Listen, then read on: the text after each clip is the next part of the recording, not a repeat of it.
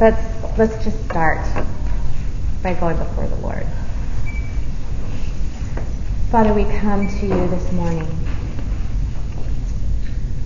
with hearts that may be somewhat distracted in the busyness of getting here. So I ask, Lord, that, that you would help us quiet our hearts now as we have the privilege of opening up your word, as we have the privilege of learning more about our hearts, as we, as we have the privilege of learning more about you and your mercy to us and all the benefits of the cross, how we can even boldly come before your throne now, asking for help in time of need because of the finished work of the cross.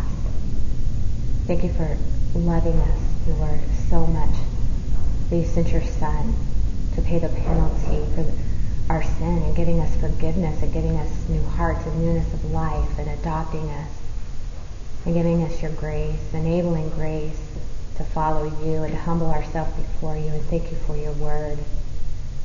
Thank you, Lord, that we can open it up freely to know you and to love you more. And as we learn and talk about this very difficult topic of pride, God, I ask for your help. Lord, I, I know this can be hard to hear. It has been for me even this week and having my heart exposed and revealed more, but it's good. It's so good because we know we can draw near to you. We know that you have given us mercy and grace and we're no longer slaves to our sin and we have all the gospel realities and the truths of what you've done for us in Christ. So as we learn about pride, God, I pray that these women would not feel condemned, but would feel convicted where it's necessary, and that they would leave here with hope and encouragement in pursuing you by your grace. We pray for Wellspring Kids. We ask, Lord, that you would just be with them and bless their time together and soften their hearts to know you. God, we commit this morning to you and ask that you would be glorified. And it's in your Son's name that I pray. Amen. Okay, so let's start by turning your notebooks over and we're going to do just a quick look at the disciplines this morning. We're going to look at Wellspring's purpose and that is to learn and to grow and to encourage one another and unite our lives around these spiritual disciplines that we're going to talk about. And eventually, these disciplines will be a natural flow of our lives. That's, that's our desire. And discipline one is the heart. She prayerfully shepherds her heart toward God through the Word of God and in particular the gospel. The biblical disciplines all start, we, we've heard this now, all start with the heart. Hopefully we're getting a better understanding of what we mean by heart. Everything flows from our hearts, right? That's our wellspring verse. So we must be shepherding, counseling, leading, guiding our heart to the Word of God, to meet with Him, to meet with Jesus, to grow in our love for Him and our dependence on Him and to humble ourselves before Him. And this takes discipline It takes discipline. We have to be purposeful. We have to not settle for anything less. And discipline two is about our household relationships. She ministers to those in her household with her heart for God and the gospel. We want to give off an aroma of Christ there in our homes, of someone who loves God and someone who meets with Him and uh, loves meeting with Him in His Word, and we want to make an impact right there in our homes for the gospel. And it can be very easy for us to play leapfrog over those relationships, right? Whomever we live with, it can be really easy to do that. For some of you, it may be your husbands. For some of you, it may be your husbands and your children. And for others, it's your family members like siblings or your parents or maybe even roommates. But we must be concerned about those in our home. And we must be concerned for those who enter into our home. the gospel. The aroma of Christ is the impact that we're called to make there. And then thirdly, discipline three is ministry with a heart for God and the gospel and fulfilling our ministry within our household. Discipline one and two, she steps into the church to shepherd others toward God and the gospel. And this is how we're going to be in one another's lives. In the church and outside of the church. And if we seek to live out the gospel and share the gospel, we do that because we want others to know our Savior. And now these disciplines, they're not strictly sequential, meaning that you can only move on to discipline two when you've graduated from discipline one, because what? We never do. We never graduate from discipline one. We never graduate from discipline two. So you're going to be stepping into people's lives in the church and outside of the church as we practice and as we grow in these disciplines. So, um, last week, we looked at the flood. We looked at uh, we looked at our hearts before the flood and after the flood. And Genesis tells us, Genesis six, that every intent and the thoughts of man's heart is is evil, only evil, continually evil. God in His judgment, He sends the flood. He blocked out man except for Noah and his family, and now there's eight people left on the face of the earth. And then we saw that after the judgment, the same thing is still true of the human heart the intent of man's heart is still evil. The judgment didn't fix the problem with man's heart. They were left hoping for a better deliverance, remember? Now, we have the perspective of looking back at that better deliverance. We look back at the cross and all that it accomplished to give us a new heart, one that is now capable of loving God. And today, we're going to look specifically at what the Word has to say about a prideful heart and the danger to which pride exposes to our hearts. And I've had, and I'm going to say this because it's true and it took me a while to get here, the privilege of looking at all week long my heart and how prideful it is, how, how dangerous it is in studying this throughout the week. Last year Chris taught this and and, the, and Sarah taught it on Saturday and in God's providence he had me teach it this this year, and that is good. I, am very thankful. I, I, know that I'm prideful, um, but you know, usually I'm not the first person that I think of when I hear the word pride or arrogance. You know, I'm usually thinking of someone else first. Pride is a lot easier to identify, especially in, some, in someone else, than it is to define. But we've seen over the last few weeks that the condition of our own hearts and that they're prone to deceive and being deceived. So just to make sure we understand how pride displays itself and that we're seeing it in our own hearts first, let's start with some questions. And this is from, we used these last year, Chris did, 41 Evidences of Pride by Nancy Lee DeMoss. And I'm not going to read 41, just picked a few. but here you go. Are you quick to find fault with others? Do you have a sharp, critical tongue? Do you frequently correct or criticize your husband or your pastor or other people in a position of leadership? Do you give undue time or attention or effort to your physical appearance, your hair, makeup, clothing, body shape? Or are you proud that you don't waste time on that. See, it goes both ways. Are you proud of the schedule you keep? How disciplined you are? How much you're able to accomplish? Or are you proud of how laid back you are? Are you driven to receive approval or praise or acceptance from others? Do you generally think um, that your way is the right way, the only way, or the best way? Do you have a sensitive spirit? Easily offended? Get your feelings hurt easily?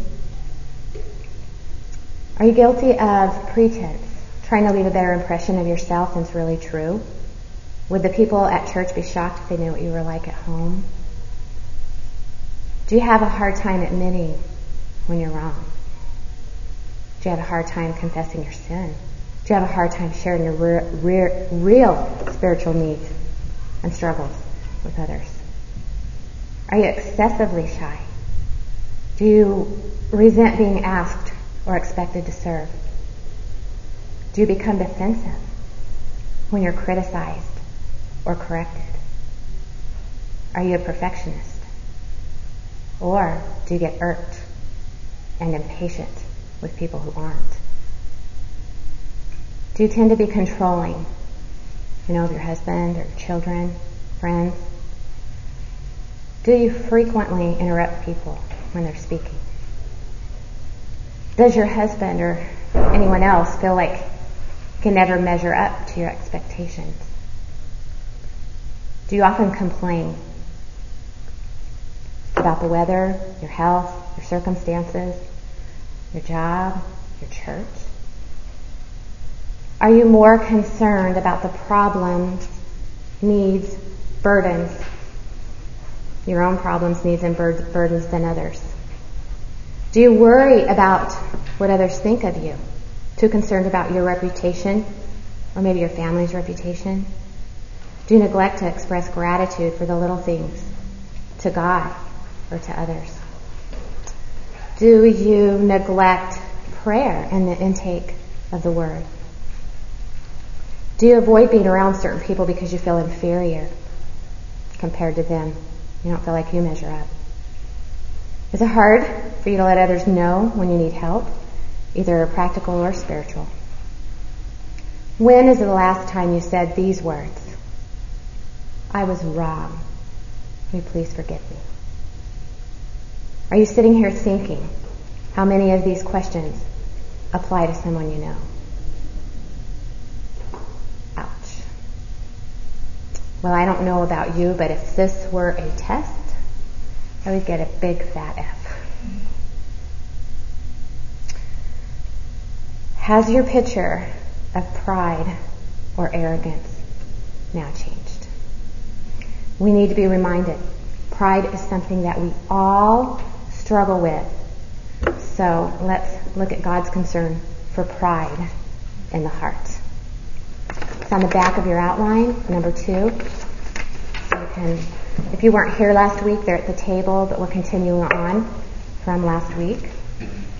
Remember we looked last week at the first passage here, Deuteronomy, when Moses was giving instruction to Israel regarding a king someday. It says the king was to write a copy of the law, he was to read it all the days of his life. It says the word will prevent him from lifting up his heart above others in arrogance and pride It's the king of Israel, and he was, he was to be on the same level ground as everyone else. God's revelation of himself, his word, that was going to do the leveling. So he needed to keep it close to his heart, preventing him from lifting up his heart above others. And the same is true for us.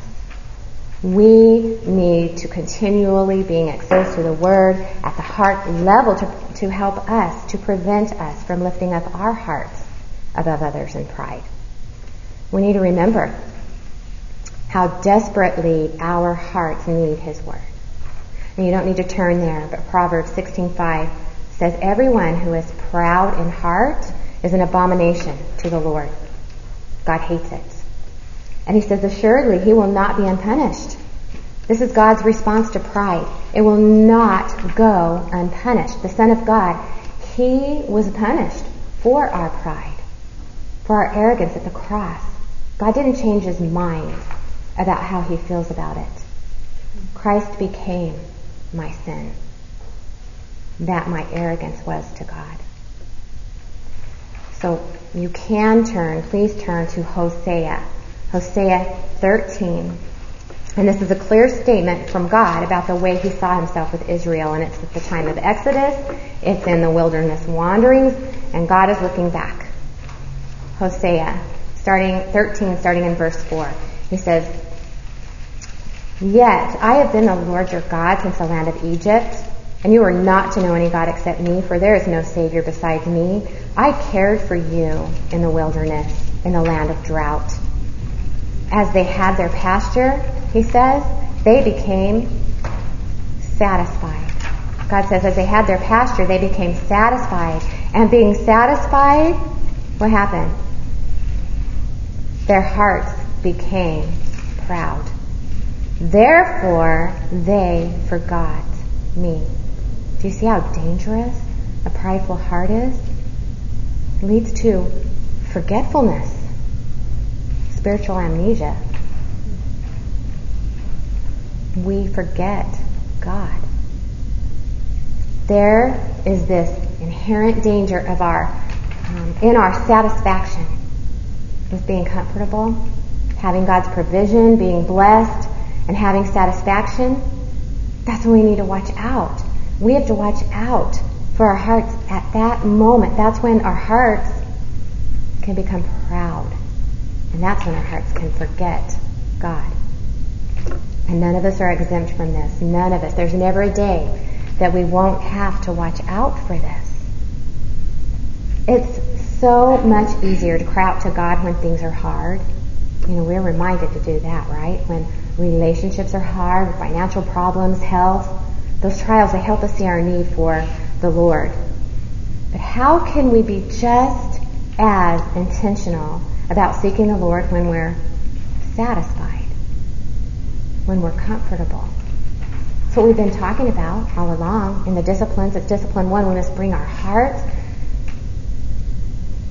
to meet with God in His Word. He's the one who keeps us mindful of our constant ongoing need for Him, and He does this through His Word. So in Hosea, we saw one way. We saw one way pride might show in our lives. We, we forget God. We find ourselves using the excuse of, say, busyness, for forgetting God, for not meeting with God and His Word, or not praying? Do you feel convicted of pride then? See, that's the part of what's so tricky about rooting pride out of our lives. It wears a lot of different faces. We don't always recognize what's going on behind sin. So we're going to look back we're going to, or we're going to look at some several faces of pride this morning to help us see. So we can get a better understanding how to battle the sin of pride. So turn with me to Second Chronicles. Second Chronicles chapter 26. We're going to jump around a little bit, but you'll find first, first and second Samuel's, first and second Kings, then there's the Chronicles. second Chronicles chapter 26, verse 1 says, and all the people of Judah took Uzziah. I'm so thankful to Sarah. She helps me pronounce these hard words. But all the people of Judah took Uzziah, who was 16 years old, and made him king. And verse 4 says, He did right in the sight of the Lord according to all that his father Amaziah had done. He continued to seek God in the days of Zechariah, who had understanding through the vision of God. And as long as he sought the Lord, God prospered him. King Uzziah, he did right in the sight of the Lord. It says he continued to seek God, and as long as he did, God prospered him. And verses 6 through 15 describes all kinds of victories and achievements, and it tells us why. In verse 7 it says God helped him. And then in verse 15 it says, it says since his fame spread afar, for he was marvelously helped. By whom? Who helped him? God did. God helped him until he was strong. He was marvelously helped by God, but what happened? He became strong. But when he became strong, his heart was so proud. Remember, pride is the overflow of our heart. It's the same danger we saw in Hosea. Success. Success is very dangerous to our hearts, the very thing even that we pursue sometimes. Right? Sometimes more than holiness. Verse 16 says, His heart was so proud that he acted corruptly, and he was unfaithful to the Lord his God, for he entered the temple of the Lord to burn incense on the altar of incense. So now, how is entering the temple to burn incense a corrupt act? How's that being unfaithful to the Lord? Well, he says that Azariah, the priest, entered after him, and with him 80 priests of the Lord, valiant men. I mean, just picture that in your mind. Can you imagine? 80 priests going after him. They opposed Uzziah the king and said to him, It is not for you, Uzziah, to burn incense to the Lord, but for the priests, the sons of Aaron, who are consecrated to burn incense. Get out of the sanctuary, for you have been unfaithful. and you'll have no honor from the Lord God. Uzziah was unfaithful to the Lord because he overstepped boundaries of authority God had given. Okay, the Lord had marvel- marvelously helped him. He had granted him success, granted him victories, but service in the temple was reserved for the priests, the descendants of Aaron. It wasn't his to take. Burning incense isn't a bad thing. It's a good thing, but Uzziah wasn't qualified to do it. It wasn't his role. So how about us? Are we ever tempted to grasp authority that hasn't been given to us?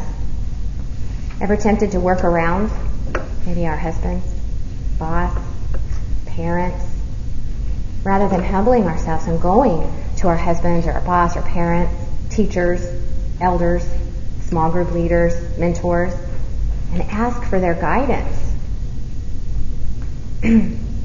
ask leadership. Maybe even it's appropriate to ask for permission. A lot of times we want what we want and we want it now, right? Remember, we're busy. We're busy. We don't want to take the time rather than thinking, what would honor God? What would honor Him? But really, that's pride when we don't do that. And now, maybe, maybe Uzziah, he thought he was entitled. Maybe he thought he was entitled. After all, he was king. But again, he wasn't. He wasn't entitled. It's so easy for us to have an attitude of entitlement as well, right? Like, I'm entitled to something for me. I have a right to me time. I'm entitled to respect, especially for my children. I'm entitled to appreciation. I'm entitled to comfort. well, here's what helps me see it in my own heart. How I react in my heart when I'm not treated the way I want to be treated. How I think I'm entitled to be treated. I mean, we live in a culture that says we deserve, and you can just fill in the blank. Fill it in. We deserve a break today. We deserve time alone. We deserve respect. We deserve re- fulfillment. We deserve happiness. We deserve health. We deserve retirement. But that's pride because we think that what we want is more important than what God has for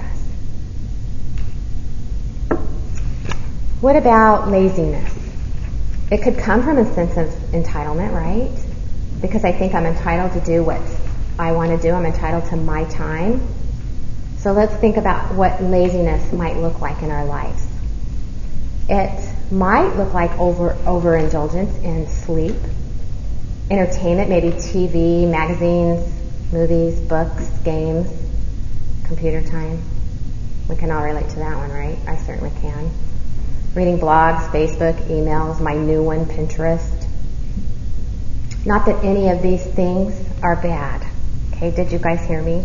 You really need to hear when I say that none of these things are necessarily bad at all. But we can just mindlessly allow ourselves to get distracted until suddenly we realize what should have taken just a little bit of time is now taken hours and we are neglecting responsibilities. Responsibilities. Laziness might be defined as putting anything ahead of our responsibilities. It's like a selfish ambition, a selfish gain. I'm going to say it again. Many of these things we battle when we battle laziness are not bad things.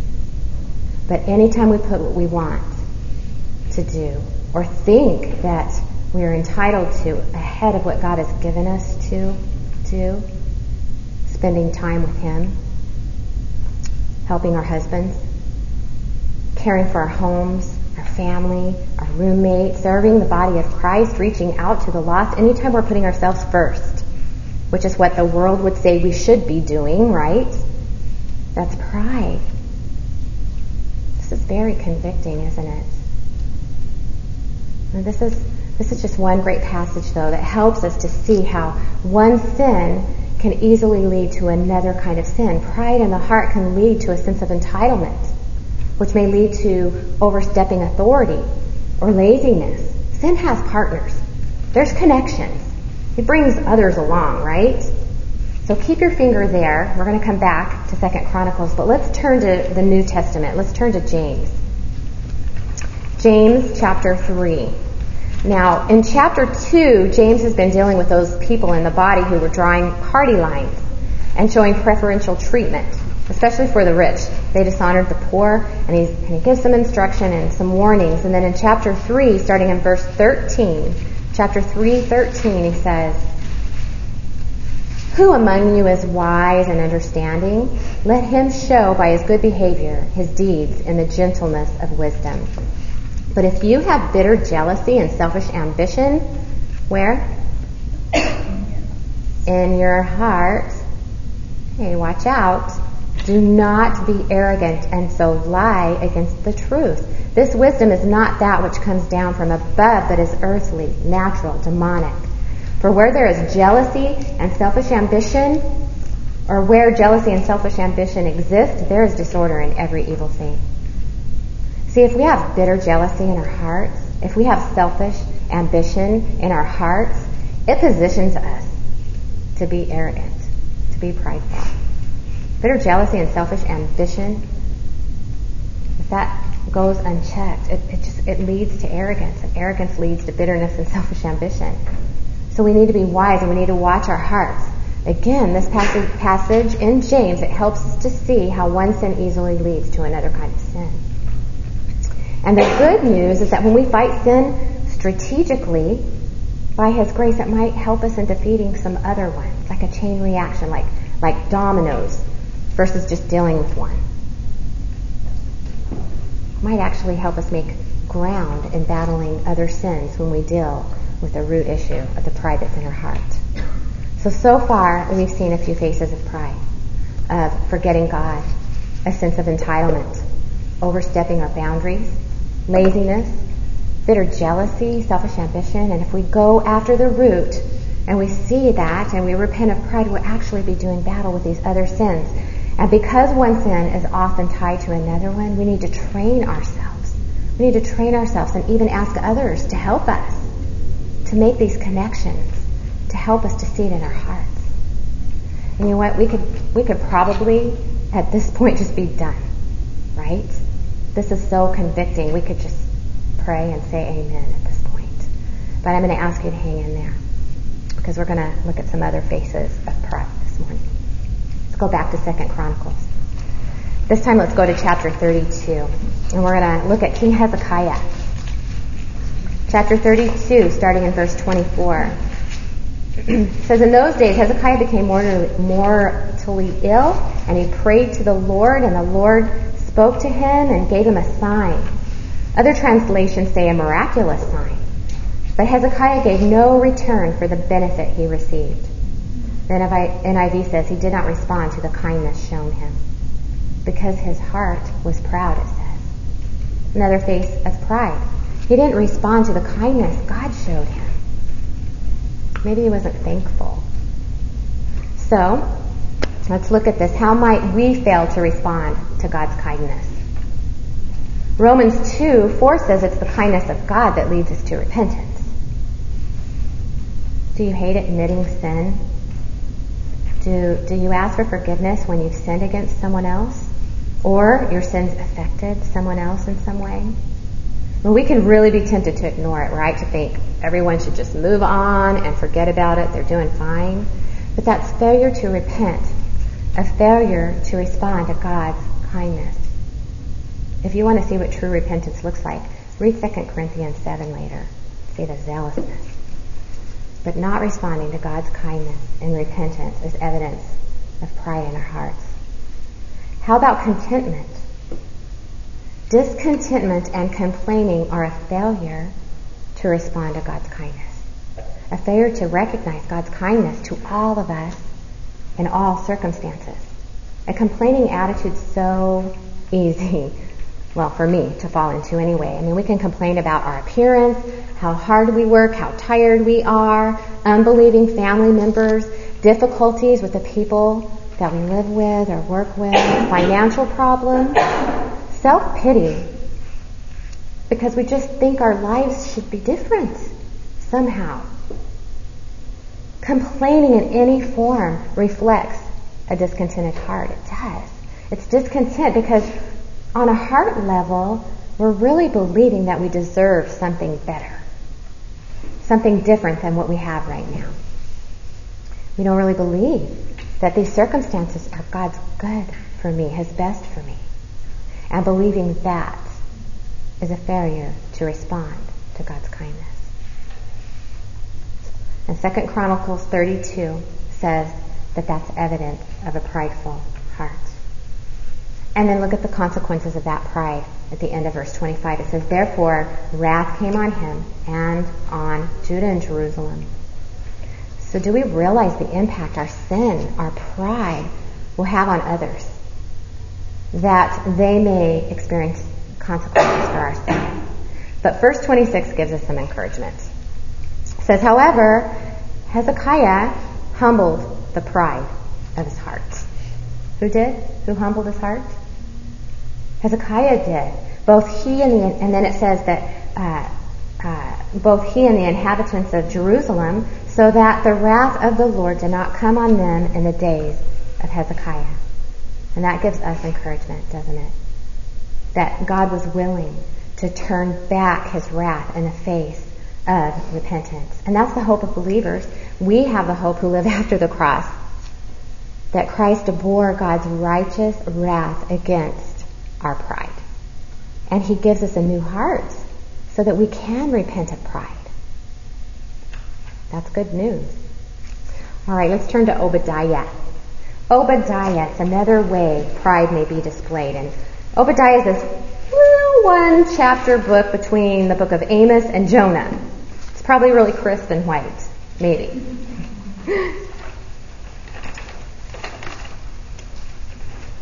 We're going to start in verse 2. He's prophesying against the country of Edom. Now, they were descendants of Esau. Remember Esau and Jacob? They were twins. And Jacob is who God renamed Israel. So Israel, they're the descendants of Jacob, and Edom are the descendants of his twin brother Esau. And there's a lot of animosity between these two countries, and so God's prophesying against Edom. So here we're going to see another face of pride, and this is really, really serious. Obadiah starting in 2. Behold, he says, I'll make you small among the nations. You are greatly despised.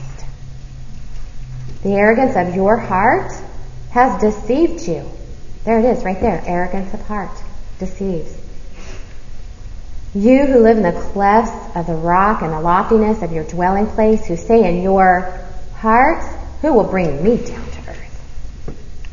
So, what face of pride do we see there? He says the arrogance of your heart has what? It's deceived you. And we saw last week, the heart is easily deceived. It's the best deceiver.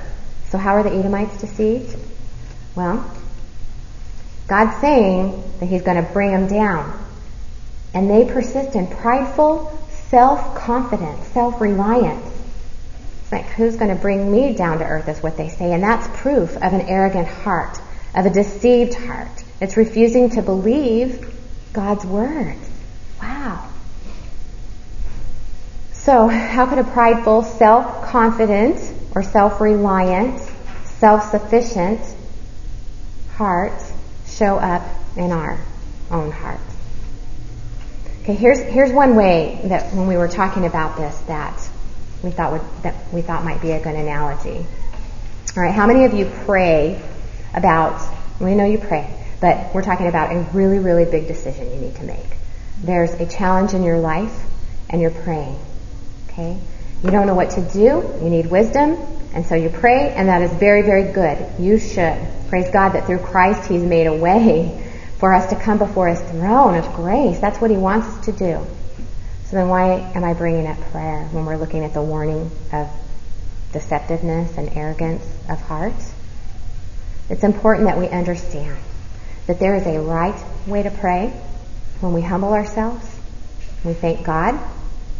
We ask for His guidance to direct us to biblical principles and help in the decision to seek wisdom in choosing people who can offer wise counsel. Prayer is a time to examine our motives, admit how easily deceived we are, to admit how easily we persuade ourselves, our own hearts, to do what we want to do and admit that.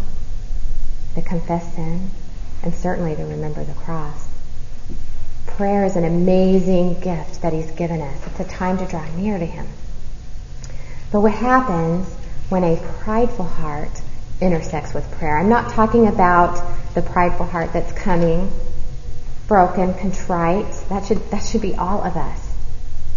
No, I'm talking about um, the heart that, or I'm not talking about the heart that is coming in, in, in humility, ready to confess sin, ready to repent of pride. I mean a prideful heart that is not, a prideful heart that's not repentant, that is self-focused, maybe with selfish ambition, self-confidence. That heart might pray, but it doesn't humble itself before God. It doesn't examine itself with God's word. It doesn't really want wise counsel. Now, when I'm in that condition, when I have unrepentant pride in my heart, my heels are dug in, I'm self-focused, I'm self-grasping, I may very well deceive myself. And I may come away in prayer having convinced myself, having convinced my heart, what I want is actually God's leading. Even if it's contrary to God's word. This is so serious. Do you see how dangerous a prideful heart is? Because if I convince myself in prayer to do what I really want to do in the first place, it's a very hard thing to challenge. If one of you has a concern about what I'm doing, about my decision, and you come to me and you ask really great questions, you raise biblical principles and concerns, how might I respond? I prayed about it. I prayed about it and I've just thrown out the trump card, right? Now please, please don't misunderstand the point here. Plenty of times when we say we've prayed, we have. We've prayed in a really humble biblical way, so we need to hope all things about each other. Okay, but when that's been the case, we will probably be open to questions. We'll be open to questions and, and we'll be open to biblical counsel from others. See the difference? So let's be careful about how we ourselves pray, how we make decisions, how we ask God, humble ourselves, and others ask for help from others. Ask for help in, in seeing where am I not seeing what I need to see? Am I being deceived? Here's the deal. Deceptiveness of pride is especially hard to do battle with because of the very nature of deception. It's what? It's deceptive. We just can't see it. And the only way to battle a foe we can't see is with what? It's with truth. We need truth. We need the truth from God's Word. We need to be shepherding our hearts with the truth of the gospel. And we need help from the body of Christ. Do you see how these all flow? Discipline one, discipline two, discipline three, how they all flow together? There's protection in shepherding our hearts with God's Word and in being concerned with helping one another shepherd hearts well and asking for help. I hope you understand that and see that. So, well, we, we've seen many different faces of pride, and when pride is exposed in our hearts, what should we do? What should we do when we're tempted to forget God? Often through success and blessing. We're not staying within our authority when we feel a sense of entitlement or laziness. We're not responding to God's kindness not repenting of sin, and we're complaining and discontent, when there's bitter jealousy, selfish ambition, even fear. I mean, the list is endless. It helps to try to recognize that there are connections between sins, partnering with each other. One sin rarely operates on its own. So we need to fight sin strategically. Deal with that pride when it's exposed by God's grace and in the gospel these are the things we must bring to the cross. Confess, repent, seek forgiveness from those that we've sinned against in pride. These are all the things for which Christ died. Because pride exposes our heart to danger, we need to ask God, oh, please show me. Show me where pride exists. Show me where I tend to be arrogant. And God, please give me the eyes to see it. We need to ask Him because it's so easy for us to see pride in others, but not in ourselves. That's the effect of sin in us. It blinds us to our own pride. And what do we do when we see others being arrogant?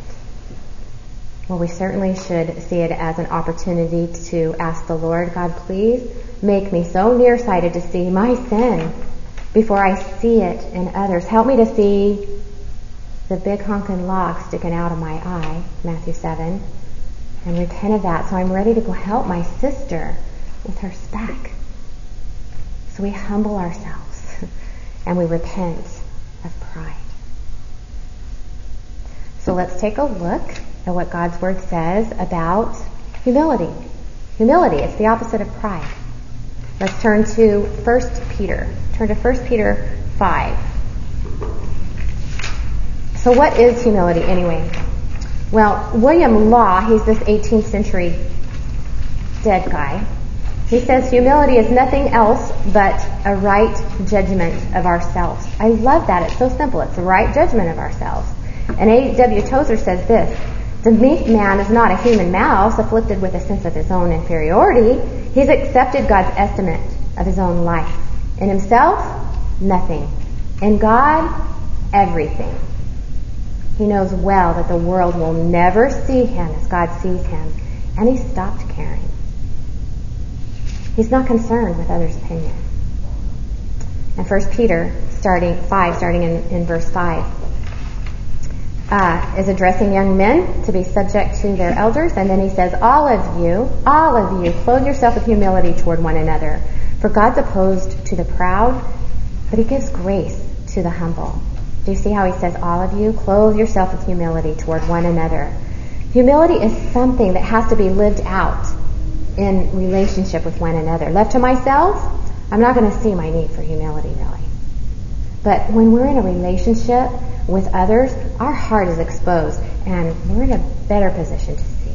You know, like when we're criticized, for example, when we're, when we're rebuked or admonished or exhorted. It's so easy to feel hurt, isn't it? Or misunderstood and, and get defensive. But that's pride. So if feeling it's, it's as if feeling good about ourselves is more important than seeing the area where we need to grow. So we can see it as a good thing. Now we must be very, very careful how we go to one another in humility. And the passage continues. It says, Therefore, humble yourselves. Where? Under the mighty hand of God, that he may exalt you at the proper time. And here he shows us how to humble ourselves. He says, casting all your anxiety on Him because He cares for you. Okay, now stop. He calls us to humble ourselves by accepting the care He has for us. It's actually pride if we're rejecting His care. C.J. Mahaney says this about this verse in his book Humility. He says, where there's worry, where there's anxiousness, pride is at the root of it. When I'm exper- experiencing anxiety, the root issue is that I'm trying to be self-sufficient. I'm acting independent of God. So the solution is to humble ourselves where? Under God's mighty hand. Under God's mighty hand. So when we need to humble ourselves before others, before our parents, before a husband, before a boss, when we need to confess sin or when we're criticized or when we're rebuked. we need to look beyond that person to the mighty God who cares for you. He's the one you're humbling yourself to. He's the one who is at work in you for your good. Humility is having an ac- accurate view of ourselves and of our Savior. The heart of humility is remembering the gospel and fleeing to the cross. It's crying out and admitting just how prideful we are and thanking and praising Him for what He's done for us at the cross. God poured out His wrath against our pride. He set us free. We're no, we're no longer slaves to pride. We're no longer slaves to pride. That's what makes repentance a joy. Remembering Jesus is our only hope and He is our more than sufficient, abundant hope for cultivating a heart of pride, heart of humility, a heart of humility.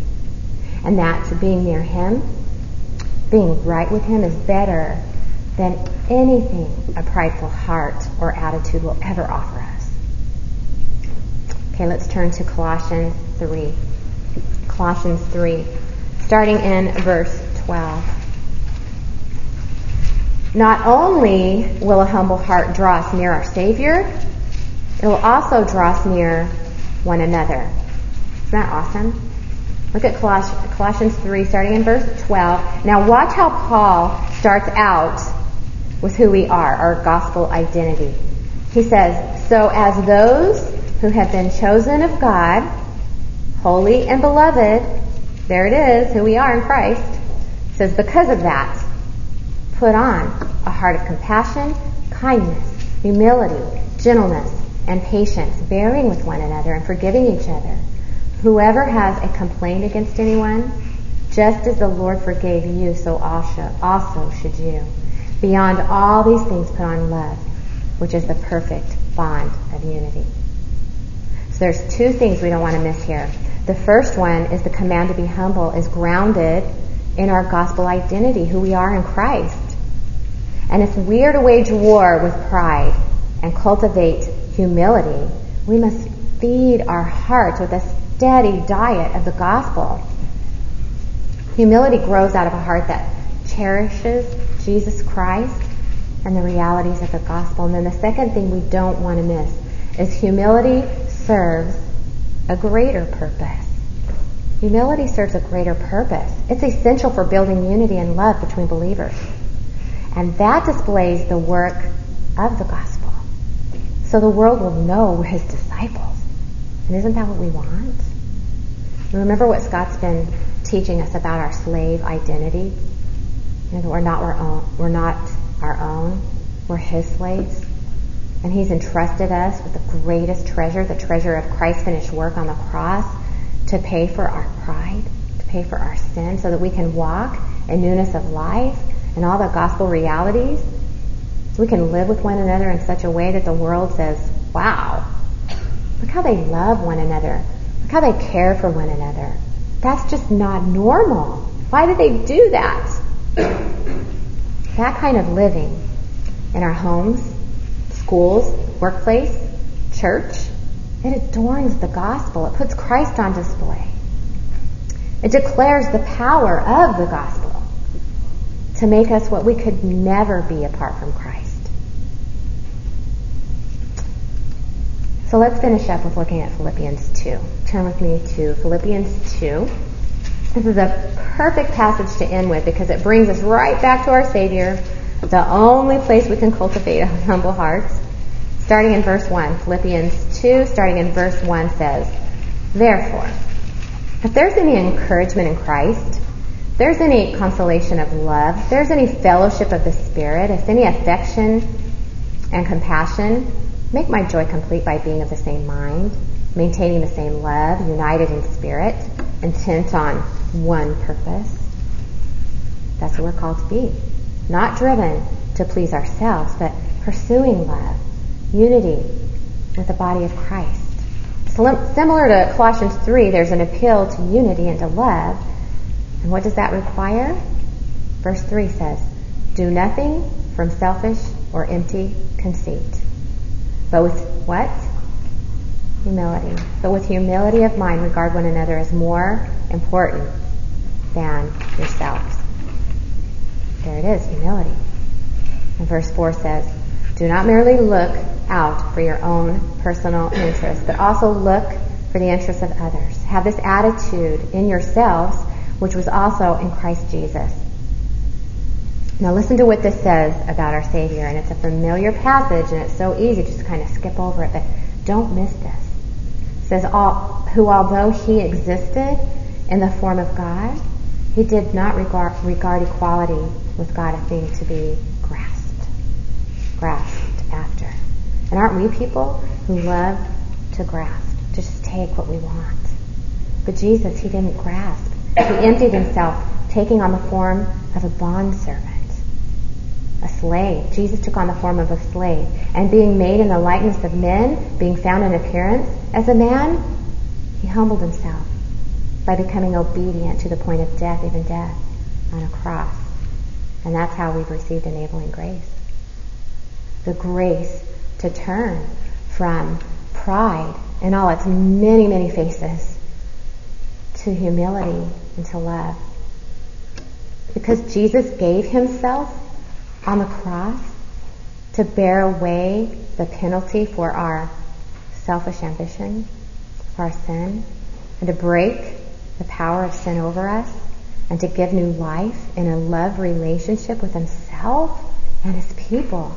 That's the power of the gospel. These are the things we must bring to the cross. These are the things which Christ died for. So we can let him go. We can repent and we can follow him. That's how we humble ourselves. By drawing near to the cross, where we find the glorious hope for living with one another in unity. We've been looking at all the ways that pride can try to get its foot in the door of our hearts. We need to remember. We need to remember that we can humble ourselves under the mighty hand of God and go to the cross where we find forgiveness and the power to change. Let's pray. Father, thank you so much for paying for our sinful, prideful attitudes and hearts. We acknowledge that we are so easily deceived. God, would you help us see? Help us see where we are prideful in our relationships with one another, in our homes. God, would you help us to deal with the pride, confessing and repenting, and remembering the grace that you've given us to do that. So we adorn the glorious gospel that it is. As we go to our discussion time now, Lord, I pray that we could even humble ourselves there in being truthful and, and encourage one another with the hope that we have in you and putting off the pride that we're convicted of. God, we, we thank you for your word. We thank you that you have, in your word, helped us see. I see this as such a such a blessing and a, and a good thing to be convicted. And thank you that there is now, for those who are in Christ Jesus, no condemnation. I pray these women would leave encouraged and motivated to pursue, pursue you, pursue their relationship, their love relationship with you and one another. And it's in your Son's name we pray. Amen.